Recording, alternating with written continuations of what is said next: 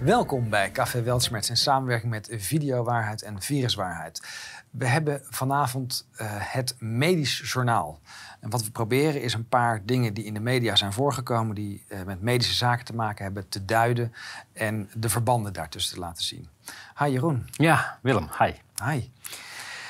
Ja, laten we maar gelijk maar beginnen. beginnen. Ja, beginnen met een uh, mooi bericht. Uh, Pfizer stelt medicijnen beschikbaar aan arme landen. Echt uh, heel nobel van ze. Ik, zou het ermee te maken kunnen hebben dat ze het aan de straatstenen niet meer kwijtraken? Ik denk dat iedereen snapt dat je die troep eh, niet nodig hebt. Alleen, ik vind het een beetje naïef om te denken dat je bijvoorbeeld eh, dat dan kwijt kan aan Afrikaanse landen of zo. Want volgens mij is alles wat ze daar naartoe gegooid, uh, gestuurd hebben, is al lang weggegooid. In Afrika zit je, ik geloof de landen die het meeste geïnjecteerd hebben, zitten op iets van 1% of 1,5% van de mensen. Ze moeten het niet. Ze moeten het niet. En uh, dat is logisch, want er zijn daar veel vaccinatie-experimenten uitgevoerd. Daar heeft de lokale bevolking veel problemen van ondervonden. Uh, extra ziektes, onvruchtbaarheid, noem maar op. Uh, wat ook opvallend is, stelt beschikbaar, ja wacht eventjes. Wij hebben er al voor betaald. ja. Het is niet zo dat Pfizer echt een donatie doet. Nee, zij geven toestemming aan de Verenigde Staten en Europese landen om die prikjes weg te, weg te geven, omdat we ze anders weg moeten gooien. Voor de duidelijkheid, uh, er is een voorraad van 7 miljard uh, doses uh, Pfizer. Misschien hadden we eerder moeten nadenken of we wel zoveel troep nodig hebben. Ja, zij dachten, we zitten vast in een 10 jaar abonnement. Ja. Euromomo. Ja, dit is een plaatje van Israël. Sommige mensen zullen zeggen, Israël ligt toch in Azië? Dat klopt. Maar ze doen wel mee aan het Eurovisie Songfestival. Dus ook de cijfers bij Euromomo. Interessante site. Uh, die gebruikt gewoon de officiële cijfers. Maar daar kan je wel hele interessante dingen uithalen. Dit is uh, een plaatje wat een arts uit uh, Zwitserland mij doorstuurde. En wat hij hier laat zien is... Israël, wanneer zijn ze begonnen met injecteren en wanneer is er nou oversterfte te zien? Nou, het eerste pijltje gaat over dit is de start van de epidemie, is er niks te zien. Dan zien we de golf zeg maar, voor, de, uh, voor de start van de uh, injecties. Dan gaat de uh, oversterfte iets omhoog. Maar het gaat vooral over die drie pijltjes erna. Elke keer kort op de injectiecampagne schiet de all-cause mortality omhoog. Want dit gaat dus niet over covid-doden of vaccinatiedoden. Het gaat over all-cause mortality. Um, we gaan dit voor nog veel meer landen doen, maar ik denk dat uh, het verhaal hier duidelijk is. Nou, Waar het in ieder geval voor werkt, is om je eigen bevolking op te ruimen. Dat wou ik net zeggen, want uh, het idee was toch om die uh, spikes in doden, om dat naar beneden te krijgen, toch? Je, je, je, zou heel luguber kunnen zeggen, ze werken, want ze zorgen ervoor dat deze mensen niet sterven aan COVID. Ja, dat is dan weer een voordeel. Um, Portugal twee keer bijna wereldkampioen. Eerst uh, ze hebben het hoogste percentage prikken. En nu blijkt ook dat ze het hoogste percentage overlijdens hebben. Ja, nou, dit is helemaal in lijn met wat we net zagen. De Euromomo-grafiek van uh, Israël.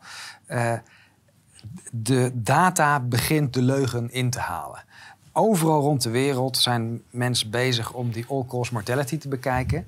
En dus niet meer om die nauwe blik naar levert het twee maanden antistoffen op. Maar veel groter kijken, wat doet het nou met de maatschappij? En het is duidelijk dat het niet iets positiefs is.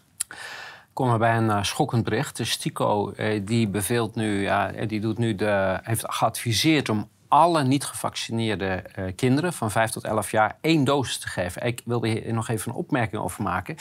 Want STICO, de, de voorzitter van de STICO, die heeft heel lang heeft dwars gelegen. Ja.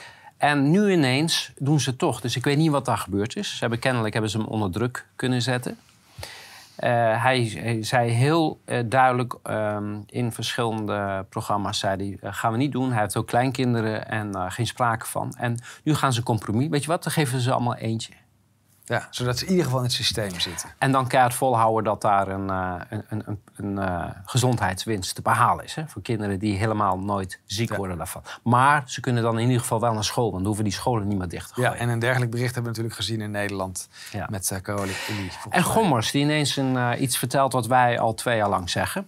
Ja, dat is namelijk, we hebben als samenleving onze ouderen hebben echt eh, mishandeld. We hebben ze in eenzaamheid laten sterven. En nu gaat eh, juist Gommers ja. daar iets over zeggen. En misschien heeft het uh, ook te maken met mijn rechtszaak.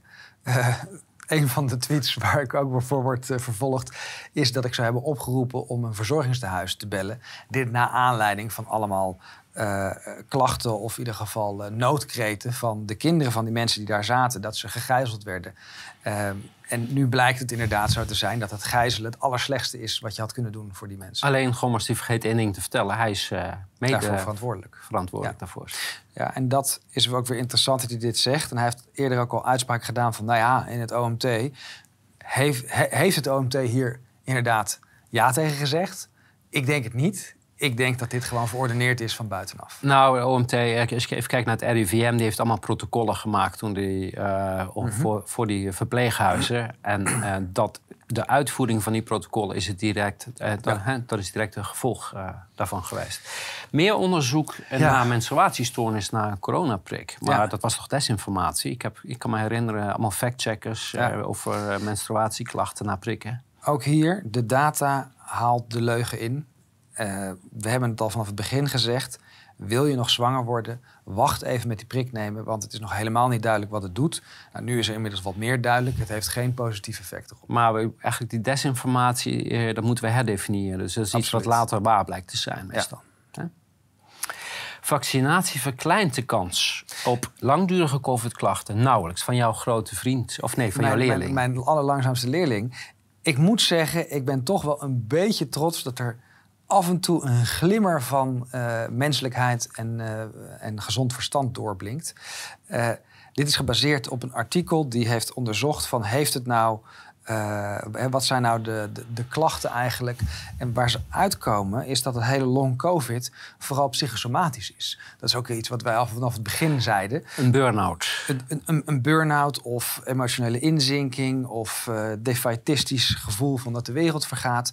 Uh, in ieder geval stress of druk die je niet kan ontladen. En dan heb je eustress en distress. Als mensen dat willen opzoeken, Bruce Lipton. Um, ja, en dit is dan dat, uh, dat onderzoek. Daar kunnen uh, mensen dat terugvinden. En het grappige is, zo'n Keulemans is dan heel erg verbaasd. Maar het, het, punt is dat het al veel langer bekend is. Wat hier gebeurd is, is een bestaand beperkt klinisch probleem, namelijk de vermoeidheidsklachten die ook na langdurige griep optreden. En dat heeft waarschijnlijk te maken uh, uh, met de, de, activatie van het Epstein-Barr-virus, wat ook wel Pfizer veroorzaakt. En dat geeft die vermoeidheidsklachten. Dat was bij griep zo en dat is bij corona ook zo, want het gaat namelijk gewoon, heb je langdurige longontsteking gehad, dan gaan dit soort mechanismen bij sommige mensen opspelen. Uh, die groep, die, die relatief kleine groep, en als ik het heb over relatief klein, dan heb je het nog steeds wel over duizenden, maar voor de volksgezondheid is dat niet een, een grote groep. Die is geëxtrapoleerd of uh, geprojecteerd op iedereen die vage uh, psychosomatische klachten had. En nu ze dat wat beter hebben uitgezocht, komen ze er eigenlijk dat het een hele kleine groep is die fysieke klachten heeft. Um. Ja, nou, dit is uh, het. het de bevestiging gaat goed los op, uh, op Twitter. Uh, long COVID gaat dus eigenlijk, is weer zo'n verzamelterm. Net zoals COVID een vervanging is van ILI of SARI. Long COVID is een verzamelterm Want voor burn-out klachten. Het was eigenlijk, was dat het laatste argument nog van ja, maar je kan niet long COVID. Eh, We moeten long COVID voorkomen. En daarom Precies. En zelfs dat uh, valt ja. nu dus weg. Tenminste, dat wisten we natuurlijk al. Ambulancepersoneel ziet niks geks aan hartfilmpje. Een uur later is een 33-jarige toch dood. Ja, dat kan. Ik zeg niet dat het wat met de prik te maken heeft, maar het is opvallend dat dit soort dingen, dus mensen die geen natuurlijke aandacht hadden, toch hartproblemen krijgen. Ik ga volgende week ook een uitzending opnemen over kanker, want het lijkt er toch sterk op dat mensen allerlei agressieve vormen van kanker krijgen die niet van tevoren zijn opgepikt en dus Waar ligt dat aan? Hoe kan het dat jonge mensen ernstig ziek worden? Maar er zijn een paar artsen die hebben daar al uh, ja. een uh, tipje van de sluier van opgelicht. Want Precies. het blijkt dus dat... Uh, ja, het DNA-repair-mechanisme wordt, wordt geremd. En de natural killer cells die, die worden, de kankercellen precies. opruimen... die gaan naar beneden. Ja. Door de, dus het wordt eigenlijk ge, ge, ge, downregulated. En ja, dan, dan geef je dus allerlei woekerende cellen de kans. Moderna die uh, gooit 30 miljoen doses in de vuil. Daar, daar hoort het natuurlijk ook. Dus ik, waarom ja. is dit nieuws? Ja, dit is, dit is nieuws uh, uh, omdat het ook weer een soort shaming moet, moet opwekken van... Hè, wat zonde dat we ze nu moeten weggooien. Hadden we ze maar in ons arm laten zetten. en het geeft aan hoe ver deze mensen van de realiteit verwijderd zijn. Maar let op, hè, als je het hebt over 30 miljoen doses, dan heb je het over 600 uh, miljoen euro. Hè? Ja. Als je uitgaat van 20 euro per stuk. Ja. Dat is 600 miljoen euro aan belastinggeld wat in de vuilnisbak gaat. Ja, en dan is de vraag, moeten zij het weggooien omdat ze niet meer kunnen verkopen? Of is het al verkocht? Want dan is het ons belastinggeld wat weggegooid wordt. Dan. Um, we hebben bewijs um, hoe Pfizer erbij kwam dat het vaccin 95% effectief was. Daar hebben we trouwens ook in de rechtszaak volgens mij al heel veel over gezegd. We hebben natuurlijk de, de absolute en de relatieve risicoreductie. En nu blijkt steeds meer dat er gefraudeerd is met de cijfers. Hebben we ook al in de rechtszaak naar voren gebracht. British Medical Journal, publicatie 2 november 2021. Daar werd het bewijs geleverd. Dat hebben we naar de EMA gestuurd van jongens, jullie moeten het nu direct stopzetten, want er is fraude gepleegd. Het antwoord was ja, maar is maar één site. Inmiddels, als we naar de volgende gaan, ehm, lijkt het er sterk op dat er meer aan de hand is. En dit gaat over de papers, de, de tweede uh, uh, tranche van, van Pfizer papers die naar buiten is gekomen. En waar dat nou naar wijst, is dat er twee sites zijn. 1, 2, 3, 4. Dat is het nummer van de site. En eentje die 4x4 heet. Uh, die zijn verbonden aan een onderzoeker in Argentinië. En het is heel opvallend hoeveel mensen ze daar hebben uh, bereid gekregen om die clinical trials mee te doen. En het heeft dus sterk uh, de indruk van dat, het, uh, dat vooral daar heel veel fraude is gepleegd. Maar is het niet een beetje een non-discussie? Want als we kijken naar het, het, verschil tussen de relatieve en absolute... als we kijken naar de absolute werkzaamheid... dan kom mhm. je aan een effectiviteit van... Rond de 1%. Minder dan 1%. Ja. Op basis van de officiële data. Dus als jij die prik neemt heb je volgens de officiële onderzoeksgegevens eh, rond de 0,7, 0,8 procent minder kans om ziek te worden dan iemand die die prik niet neemt. Dus moet je, de vraag is of je deze discussie überhaupt uh, nog zou moeten voeren. Nou ja, het, het, geeft aan, en dit is dan een, uh, van uh, Epoch Times volgens mij, ehm, waar het helemaal wordt uitgelegd wat uh, nou waar gebeurt en op welke manier die, uh, die papers uh, toch wel aanleiding geven om ervan uit te gaan dat die fraude dus niet alleen is geweest bij die ene site in de Verenigde Staten, maar dat ze eh, een paar sites hebben gekozen om flink te frauderen, om die cijfers hoog genoeg te krijgen, zodat die FDA daar een stempel onder kan zetten. Ja, er is een groot schandaal geweest over één site. En toen zei men, ja, het is alleen maar bij die andere site. We hoeven niet ervan uit te gaan dat uh, de en rest... nu, nu blijkt dat het meer dan één is, moeten de mensen vervolgd worden. Het is niet meer genoeg om het alleen, terug te trekken. Dan komen we bij uh, waar veel mensen bang voor waren. Heeft dat pokkenvirus iets te maken uh, met SARS-CoV-2? Nou, dus dit is een patentaanvraag van ja. Uh, er zijn mixes en matches gemaakt, dus hybrides. Vorig jaar hebben we het hier ook over gehad in combinatie met het mazelenvirus. En dat is dus ook met het pokkenvirus geprobeerd. Dus, en dan gaan we naar het volgende plaatje. Op wat voor manier hou, houdt het allemaal met elkaar verband? Ehm, wat we hier in het midden zien, is, zijn de, de, de monkeypox, de moxvee. Die zit dicht bij alle andere pokken, maar ook vrij dicht nog bij de, bij de herpesachtige virussen. Het, het komt eigenlijk neer op die schuifpuzzel. Op het moment dat je gaat duwen aan het immuunsysteem, dan krijg je daar een reactie op. Dus dat er allerlei uitbraken of sheddings-evenementen plaats zullen vinden door dit soort dingen te proberen. Dat is eigenlijk al bewezen. Dan wil ik alleen maar terugverwijzen naar ehm, uh, Dansen met Jansen, eind juni 2021. Een heel duidelijk shedding-evenement. Uh, heel vreemd dat daar niet veel meer aandacht voor is. En waarom heb ik deze erbij gehaald? Wat ik hier zo uh, interessant vind, is dat ze het eindelijk hebben over prodromale symptomen. Dat zijn symptomen die jezelf niet opvallen of die nog niet typisch genoeg zijn voor de ziekte, maar je bent al wel uh, ziek of je begint symptomen te, te, vertonen, dus je bent uit balans. Constant is er discussie over uh, symptomatisch, asymptomatisch. Dat is eigenlijk ook een non-discussie. Of uh, presymptomatisch, asymptomatisch wordt op één hoop gegooid. als we het hebben over asymptomatisch die presymptomatisch wordt, dan is er dus altijd een prodromale fase. Hebben we ook al meerdere keren aangehaald in de rechtszaal. Um, ik ben benieuwd of, uh, of dat bij de apenpokken wel wordt uh, geaccepteerd. Eerste patiënt geïnjecteerd met kankerdodend uh, virus. Ja, dit laat ook zien wat het doel is van dit hele geëxperimenteer met, met gentherapie. Ik wil mensen nog eens een keer wijzen en zoek het dus na. De, de conditional marketing authorizations die BioNTech tot nu toe heeft gehad. Het zijn er niet zo heel veel. Er is ook een filmpje waarin ze toegeven...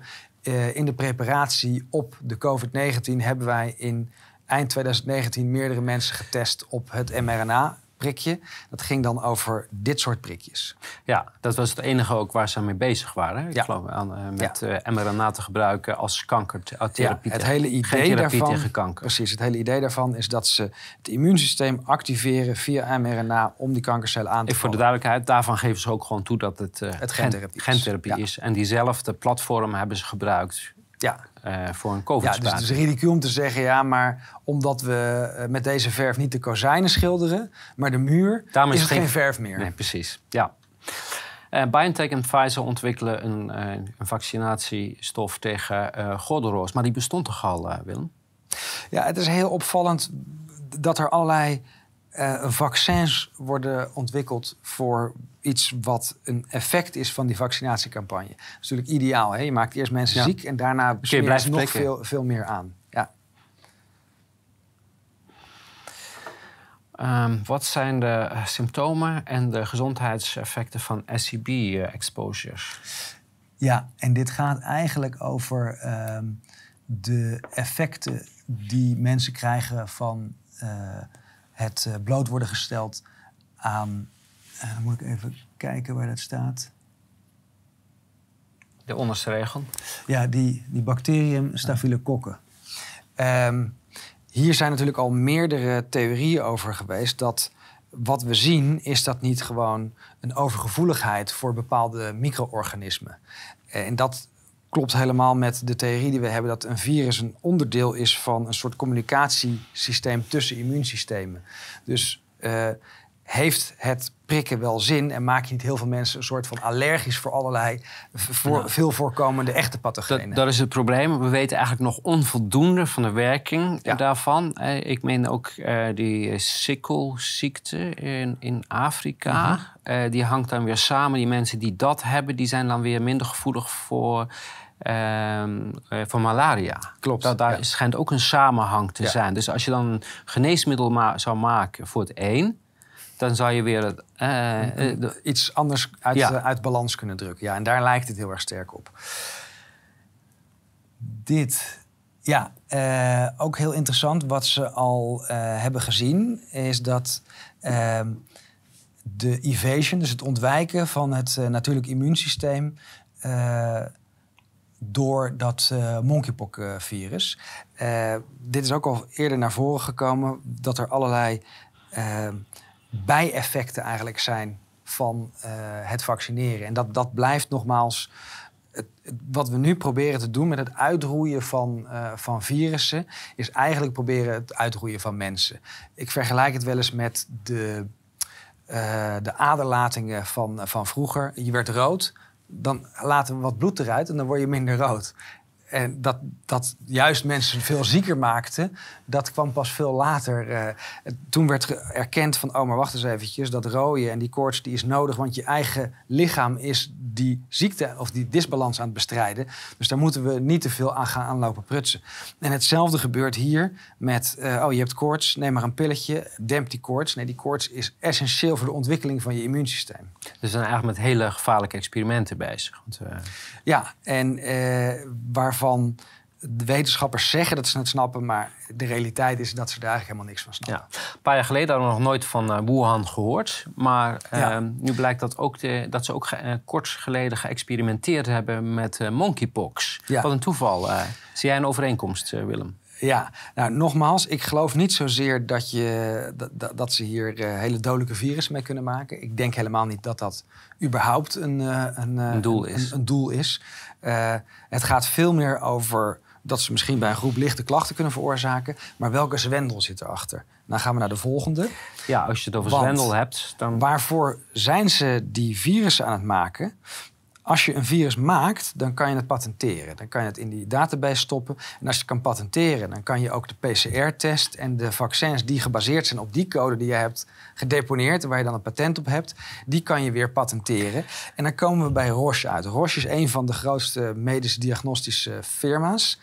En die heeft toevallig net Tipmolbiol opgekocht. En die had een PCR-test tegen de apenpokken. En in dat is wel toevallig. hè? 2013, geloof ik. In 2003 hadden ze al een eerste 2003, versie. ja. Maar voor de mensen die daar nog niet helemaal in zitten... Tipmolbiol, dat is eh, van Olfert Land. En dat is het maatje van Christian Drost. Dus Christian zijn- Drost en Olfert Land... die hebben Tipmolbiol opgezet. En die hebben eigenlijk altijd de eerste De test. Mexicaanse griep of wat dan ook. Altijd. SARS 1, SARS 2, allemaal MERS. komen daar vandaan. Ja, allemaal komen daar een- vandaan. Ja. En eh, dit is veel meer hoe ik, eh, hoe, hoe ik dit schema zie. Er wordt angst gecreëerd.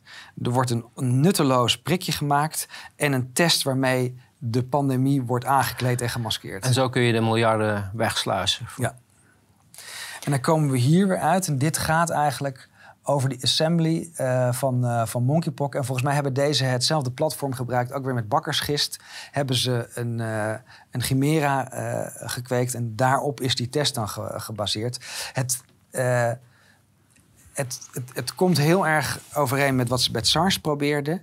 Het is een heel schemerig gebied waarmee eh, deze test... Want de, de, de test voor COVID die, eh, die lijkt zijn, eh, zijn, zijn langste leven te hebben geleefd. Komen zo op, ja. Ehm, dus is er een nieuwe testpandemie nodig. En door eerst een, een hybride of een chimera-virus te maken... en daar dan die test op te baseren... heb je het, het eh, hele intellectual property onder, onder beheer. Ja, want dan komen we bij deze. Sinds gisteren, ehm, 26 mei 2022, is resolutie 2017-746 ingegaan. Dat is de resolutie die gaat over medische diagnostische hulpmiddelen. Maar, hier hebben we het al vaak over gehad, hebben we ook in de rechtszaken naar voren gehaald. eh, er is stiekem nog een klein amendementje toegevoegd eind januari dit jaar. Eh, en dat amendementje dat zorgt ervoor dat er allerlei eh, onderdelen later in werking kunnen, Uitzonderingen. uitzonderingen krijgen. Ja. Het punt is alleen, die resolutie is wel geldig. Ehm, er zijn allerlei testen op de markt, die mogen er nog eventjes blijven. Technisch gezien voldoen ze niet meer aan de nieuwe resolutie. Dus hebben ze geen CE-markering meer. En dat is eigenlijk het belangrijkste. Ja, ze worden nog steeds gebruikt. Maar kan jij mensen opsluiten met iets dat geen eh juridische... CE-markering heeft. Ja. ja. En dan kijken we hier naar punt 1.1, eh 1.2 en 1.3. En dan zie je heel duidelijk dat het gaat over het klassificeren. Dus zo'n test wordt geclassificeerd in de, eh, in de veiligheid.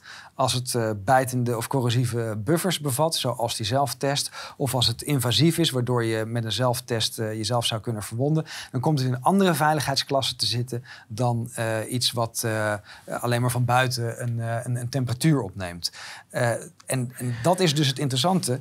Het moet geclassificeerd zijn. Als het niet geclassificeerd is, kan het geen CE-markering hebben. Kom je nog op het, op het volgende. Ehm, er is nog steeds geen klinische validatie en verificatie gedaan van al die PCR-tests en antigeentests van Ja. de En, da- COVID-19. en dat is het dubbel, hè? want die nieuwe verordening die is een stuk strenger Ja. dan de oude verordening. Ja. Dus vraag, hier werken ook eh, verschillende krachten, lijkt het wel tegen elkaar in. Ja. Maar die, die, ze, ze hebben dus geprobeerd die nieuwe verordening die eh, sinds gisteren is ingegaan af te zwakken. De bottom line is nog steeds, als ze niet hieraan voldoen, hebben ze geen CE-markering. ja, wedden dat men gewoon doorgaat. Eh, Ze gaan daar absoluut mee door. Ja. Ja, asymptomaten hebben we ook al heel veel over gezegd. En je zou zeggen, ah, dat is goed nieuws, want eh, ze zeggen in ieder geval dat het eh, zwaar is overschat. Maar ik keer hem toch even om en zeg van nee, eh, ik heb natuurlijk doorgeklikt en het, de publicatie erachter bekeken. De publicatie hierachter die heeft alle publicaties bij elkaar gegooid, een soort metastudie gedaan op asymptomatisch, presymptomatisch eh, en dat hele gebeuren. De ene heeft naar besmettelijkheid gekeken, de andere alleen maar naar voorkomst. En dan zie je dat er maar een paar goede artikelen bij zitten. En wat bedoel ik met goed? Als je het verschil wil zien tussen presymptomatisch en asymptomatisch... en van die twee groepen de besmettelijkheid wil meten... dan heb je met, te maken met een hele specifieke studie. Er zijn er maar één of twee gedaan eigenlijk. En die laten zien dat er geen reden is om aan te nemen... dat er überhaupt zoiets is als asymptomatische transmissie. Maar er waren ook al studies uit China met miljoenen mensen... waaruit precies hetzelfde precies. bleek. En dat, dat hebben we het al over een jaar geleden. Hè? Absoluut, dus ja. Dit is, uh... Dus dit, dit zet mensen op het verkeerde been. Wij geloven nog steeds niet, omdat er geen bewijs is, dat asymptomaten het kunnen verspreiden. Je kan drager zijn, dat is duidelijk. Maar ben je ook besmettelijk? Ja. Dan, dit is dit uh, grafiekje uh, dat laat zien het aantal uh, patiënten op de IC per miljoen ja, en dit laat uh, de periode van januari tot nu zien, de laatste vijf maanden. Er zijn twee landen in meegenomen, Zwitserland en Oostenrijk. Oostenrijk is net als Duitsland in de overdrive gegaan. Zwitserland heeft een paar stappen teruggenomen. Uh, natuurlijk heel vergelijkbare populaties, dezelfde verstedelijking, dezelfde geografische ligging, ongeveer gelijk grote landen. Uh, er zit niet zoveel verschil. Nee, wat een, wat een verrassing. Het, het enige is dat Oostenrijk het iets minder goed heeft gedaan. Dat is het enige wat je erover zou kunnen zeggen. Maar dat zien we al de hele COVID-periode. Ja. Ehm, dit is heel interessant, hè, want uh, we hebben een WOP-verzoek gedaan. Want er, ontbrak namelijk een uh, verslag van een collegevergadering van het uh, collegebeoordeling geneesmiddelen. En dat was het verslag van 11 augustus. En dat had jouw bijzondere interesse. Ja, um, we hebben het gevraagd. We hebben ze natuurlijk ook al in de rechtszaak uh, twee keer gedaagd. Uh, de bodemprocedure die, die nu loopt, die is ook tegen het CBG, niet alleen tegen de Gezondheidsraad. Um, op de website was niet te vinden waar dat ene verslag was gebleven. En er waren ook een paar agenda's van andere verslagen waren zoek. Dus we hebben daarop doorgevraagd. Geen antwoord. En nu hebben we eindelijk een antwoord op een WOP-verzoek. Ja, eh, ja um, ik zal het even toelichten. Ja. Uh, wat zegt men? Uh, want we hebben specifiek die gevraagd. En dan zegt ze, ja, er, was, er is slechts één agendapunt uh, aangeleverd... en daarom is besloten deze vergadering te annuleren. Het openstaande agendapunt, en dan is het zwart gemaakt... betreft een en dan wordt het vul eens, vul eens in, uh, Willem. Wat staat daar? Ja, je zou bijna zeggen... Uh, gentherapie betreft een nieuwe definitie... een nieuw active substance. Daar komen we zo op, want het CAT heeft hier wel meetings over gehad. Maar dit is heel opvallend. Hè? We vragen heel specifiek naar de agenda... maar ze leveren alleen maar het bewijs van... nee, hij is geannuleerd. Maar ze geven dus toe dat er wel degelijk een agenda was. Waarom is die geannuleerd? En wat ik hier nog meer interessant vind...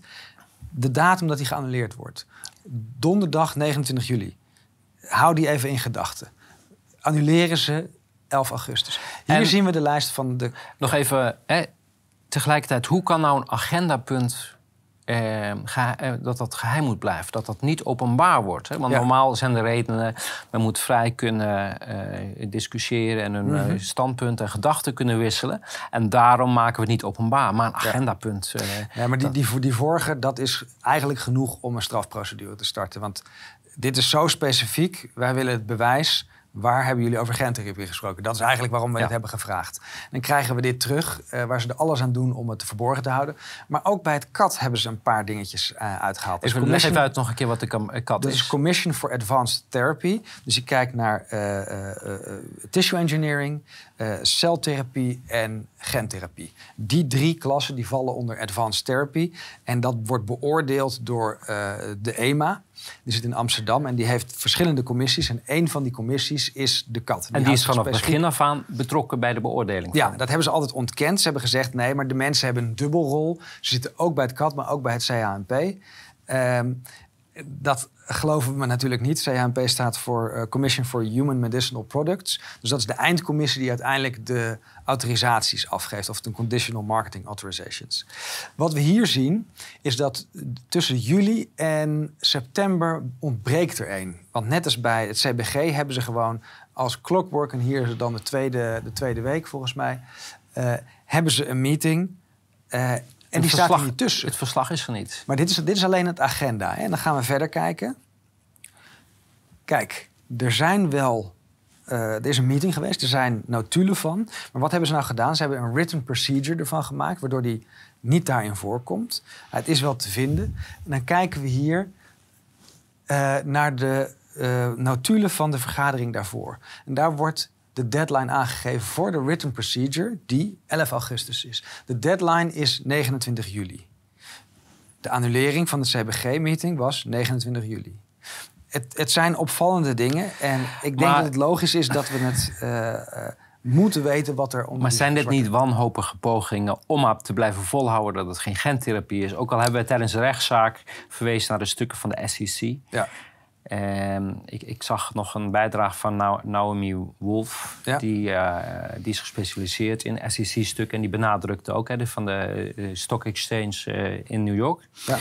En die informatie die daarin staat, daar kan je vergif op innemen. Dat is altijd waar. Want als je daar namelijk onjuiste informatie verstrekt dan, uh, dan hang je. Dan hang je. Ja. En daar in die stukken stond ook al, het is gewoon gentherapie. En toch probeert men met dit soort fratsen... Ja, maar dan gaan we even verder, want ze komen er volgens mij niet uit. Dan geven ze de timetable van hoe ze alles dan uh, verder moeten... Bespreken. En dit gaat dan over specifiek punt 4 in die verslagen gaat altijd over de recommendations on classifications. Uh, de startprocedure is 13 augustus. De meeting van die written procedure was 11 tot 13 augustus. Dan start hij dus. En dan krijgen we allemaal meetings. En dan zou je denken, oh, de, de laatste was uh, 10 september. Uh, mooi, dan willen we graag weten wat daar is besproken. Maar dan zien we dat in september wordt die uitgesteld krijg je oktober. November ontbreekt. En daarna ontbreekt alles. En we zijn nu in mei. Uh, de agenda's staan er wel op. Dus er zijn heel wat rapporten bij het kat nu ook zoek. Er wordt geen reden gegeven, ze staan niet op de website. Uh, ook hier weer heel opvallend. Dus november van 2021 en daarna januari, februari, maart, april. De notulen zijn al aangenomen, want dat kunnen we zien in de agenda's. Maar ze zijn niet openbaar gemaakt. Ja, maar een toeval.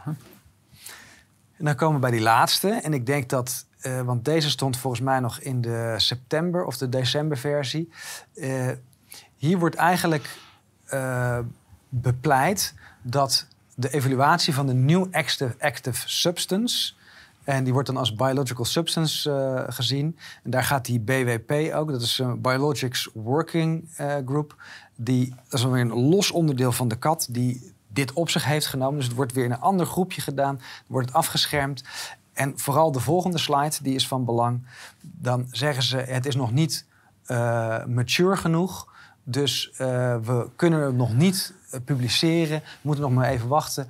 Uh, discussion en adoption early 2022. En sindsdien wordt er niks meer gepubliceerd aan die minions. Dus ik, ja. ik ben heel benieuwd wat die BWP van de kat heeft gedaan... en op welke manier die New Active Substance iets te ja. maken heeft met mRNA. Nou, ik stel voor, kijk, binnen de CBG zitten mensen... die hebben grote problemen met hoe het allemaal gaat. Want zij zien ook hun vak en hun expertise... die worden door de pleeg gespoeld door een paar mensen... die hier misbruik van willen maken. Uh, we hebben een brievenbus, dus mocht je die uh, ja. ongezwarte uh, verslagen kwijt willen.